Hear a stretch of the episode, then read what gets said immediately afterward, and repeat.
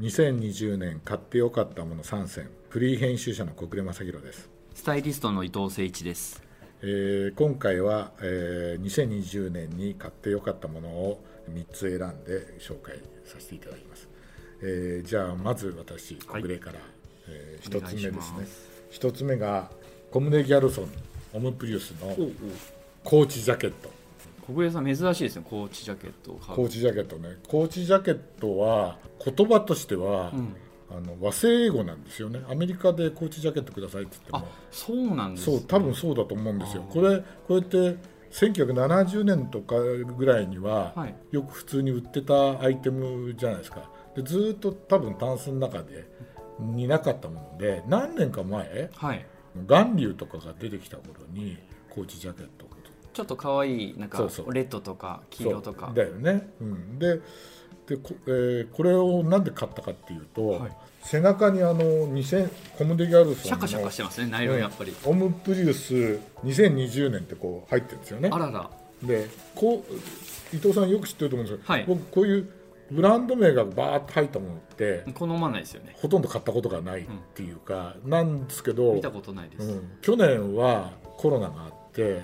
ずっと見えないものと戦ってきたっていうのがあったんでうん。それを覚えとくために可視化したものが欲しかったんで,、なるほど。うん、でこれを見た時に、はい。これコーチジャケットっつってももうシルエットがなんかさすがギャルソンのプリウスみたいな感じで、ちょっとアバンギャルドな感じのえコーちチょジャちケょっッとト、見せてもらはい、着てみてだいぶあねいいとそう思うんですけど、う。やっぱり素材はナイロンでうん、シャカシャカ。シルエットが全然違うんですよ、はいうんでバックプリントなんですね。バックプリントってシルバーで、んうんバックプリンあトちょっとメタリックシルバー。メタリックシルバーででシあル本当だ2020 20って入ってるんですよでしかもなんかこんなにはっきり入ってるの意外にやっぱり意外にね、うんそうで僕はあの銀座にあるドーバーストリートマーケットがずっと閉まってて、あのオープンしてすぐじゃあ見に行こうって言うんで見に行ったらこれがあのプリウスのところにかかっててそれでああなんかあ今年っぽいのを買っとこうかなと思ってはい買ったんですよね。なんかプリウスで出るのは珍しいそうだから多分工事ジャケットなんはいて、、 CDG ですかそうそれうあはっちだったらわかあるわかるけどねなんでそういう意味では珍しいからで、普通じゃないから、ねでなんかこれを着てあのーコムリガースの人があったら、んあのあ小暮さんなんか随分攻めてるねって 言わ言われて多分向こうもあ意外なもの買い買ったねっていう感じだったんで、ええうんちょっと形もやっぱり全然そう違う違うんで僕も70年代若かりし頃はこう,、はいはいこういうのの黄色だとかブルーだとか、うんうんそういうののあの頃はねコーチジャケットなんて洒落た言い方しないで、ウィンドブレーカーとかなんとかっつって、はいはいはい買ってたんですけどでも今皆さんコーチジャケットって普通に言うしあのーあれだよねバンがさはいスウェットシャツをトレーナーって言ったりさあるいはほらスタジアムジャンパーだって和製英語じゃないですか、はいでもそうやって言うとなんかすごくおしゃれアイテムみたいにこううんなるような感じがするんだけど、コーチジャケットっていうとなんかやっぱりあなんかファッションアイテムだったのねっていうね、でもともとはほらスポーツ用のあれだから、はい、今ストリートでもねね結構そう若い人たちもスケボーの人とかね、やったりするからでもやっぱいりますしギャルソンが作るんだから、このぐらいはやってほしいなっていうシルエットだったんで、これはなんか去年買ったものの中ですごい自分の中では良かったなっていう、まあ2020年特別なねそう年代やっ年だからね、うんぱりそれを刻むっていうのはすごいいいストーリーですうんね、 2つ目が、はいえーありがとうソックス」っていうね小暮さん僕の大好物な ソックスねソックスソをックスでじ実を言うとこれねこの間、はいはいあの別の雑誌でね、はいあのなんか見つけて雑誌用に見つけてで作ってる人に取材に行ったんですよそしたら去年のあの伊藤さんと僕と話した動画を2019年でしたね19年で、はい伊藤さんがソックス、はいでそれをちゃんと見ててくれてるあそうですか人であそれでだから最初に電話した時は、はいえもしかしてあの小暮みた いな感じのでも行ったらすごい良くてっていう感じででこれはね去年始まったいはいソックスのブランドなんですよ、実を言うと、女の人が、あのねその人が、えっと足がねはいちょっと大きいんだそうです、あのはい女性にしてもね、はい24.5とか、うんあって普通の女性のソックスを、うんあの履くとうんちょっとタイトだとはいで男性用のソックス25ぐらいの履くと、ちょっとやっぱ幅が合わないなるほどと、うん、でやっぱり自分に合うソックスってないかなっていうふうに思って、はいじゃあサイズがこういろいろバリエーションがあるところにこうあのもう試してみたんだけど、うんどうも合わないと、で自分で作ろうと思ったやつで実を言うと、はいこれはフリーサイズのソックスなんですよえソックスでソックスであのだつまり、はいえー女性でも男性でもうんうんこれ1個で履ける、大人でも子供でも履けるあれちょっと見せてもらっていいですかつまりかかとがないんですあよからかとがないん ですよだからあのこれはすごいなこれはね昔からあのスポーツ用にはあってはいはいはいはいチューブソックスチューブソックスありますチねューブソックスっていうのがはい古着屋さんでもよくよくね、え俺もあのあの昔買ったことあるんだけど、なんですけどあれってあのかかとがないからかえって履きづらかったりなんかするじゃないですかなんかずれたりとかずれたりとかするはじゃないいですか、はいはいそういうのは嫌だからちゃんと誰でも合うソックスを作りたくて、はいはいでこの人は、あの僕らのあれであの去年のやつで、ええええあのソックスの機械がすごいんだとかっていうのを聞いててくれて、うんでこの人も、えー奈良県にあるねうん靴あの靴下の産地にやっぱりこう何件も何件も、ね連絡して、はいはいこういうソックスを作りたいんですけど、へーつったらもうね断られ続けてはいでようやくねそう断る理由はやっぱり、うんその誰でも履ける靴下を作りたいそう、うんでそういうのは作れないうんうんうんそういうのはできないっていうふうにな,、なって、んでなんかねやっぱりね奈良県のそのソックス作ってる人たちにとっては、はいやっぱりそういう誰でも合うソックスかかとのないソックスは安物のソックスっていうイメージがあるんですってあー合わない誰にも合わないソックスを、へーはいだからそういうのは作りたくないと、でも、そのうちのようやく巡り合った一件が、じゃあねあの試しにやってみるかっ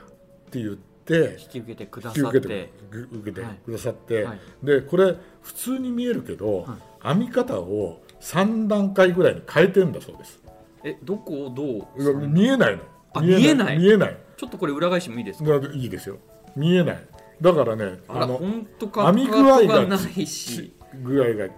そ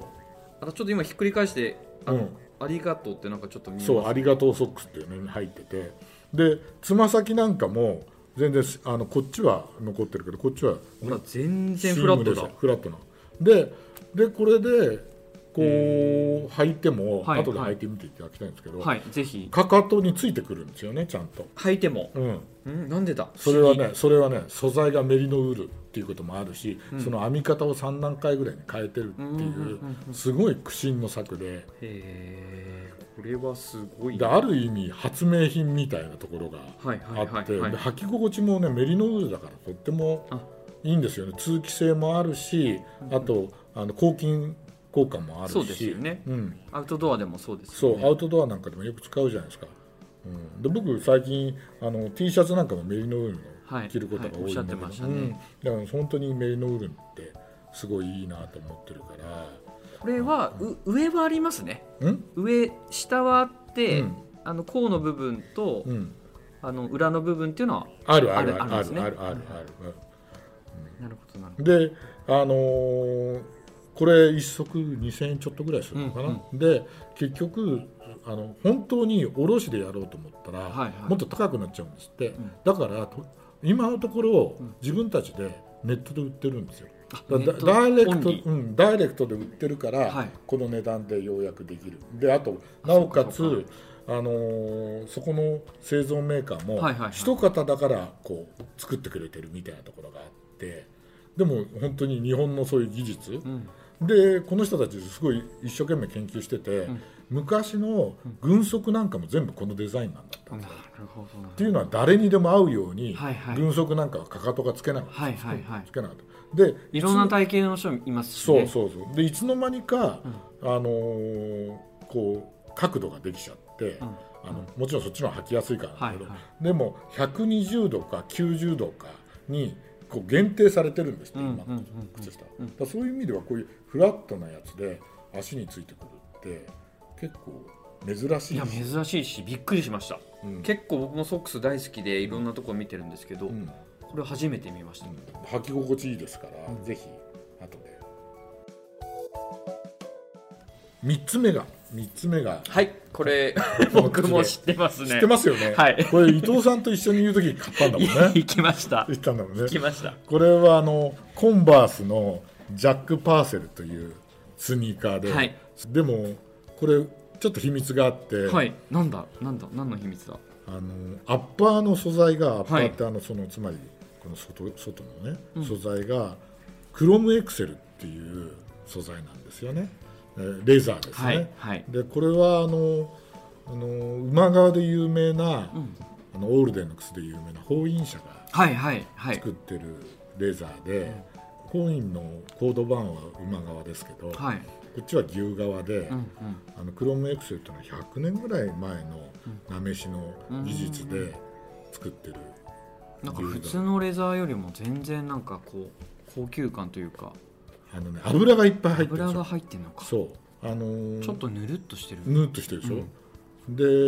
あの僕オールデンの靴もええコードバーンよりもこのクロムエクセルを使ってるやつの方うんうんがうんあの好きで、はいあのー持ってるんですけど、はいコードバーンって正直素人が磨くとなかなか光らないじゃないですか、うんはい磨くしかそうですねはいでクロムエクセルはすぐ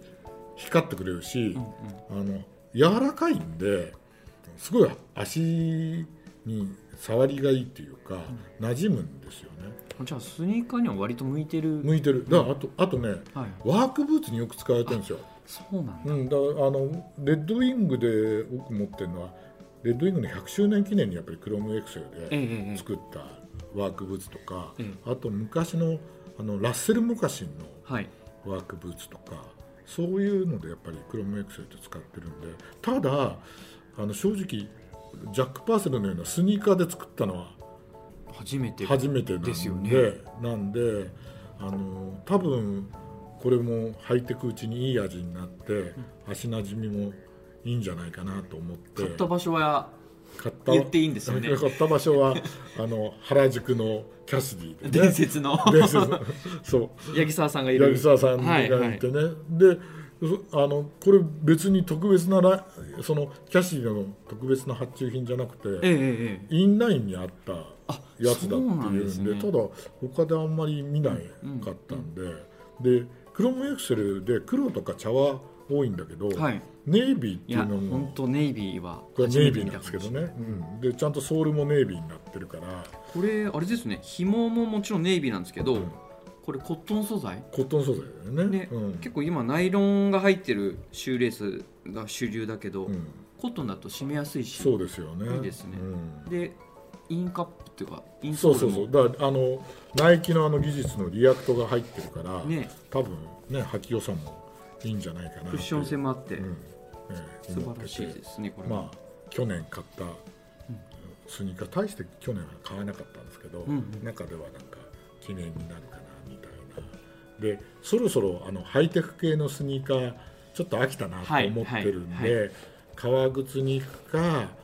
あのこういうあの元オリオーセンティックなスニーカーにもいいんじゃないかななんて思ってたからちょうどいい感じかなっていでう。我々がやってるあの名品図鑑でもカート・ゴバーンをそやった時には、うんジャック・パーセルねジャック・パーセルやってやっぱりね永遠のこうものじゃないですかそうですねうん、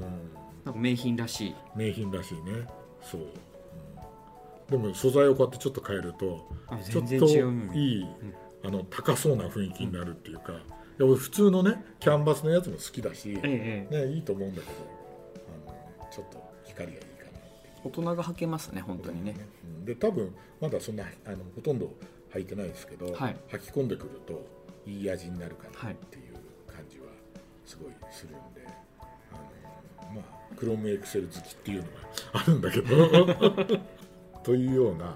3点ですねありがとうございましたはいじゃあ次は伊藤さんが2020年に買ったよかった買ってよかったものをちょっと紹介してはいただきじゃあます3選、はいあのご紹介しますはい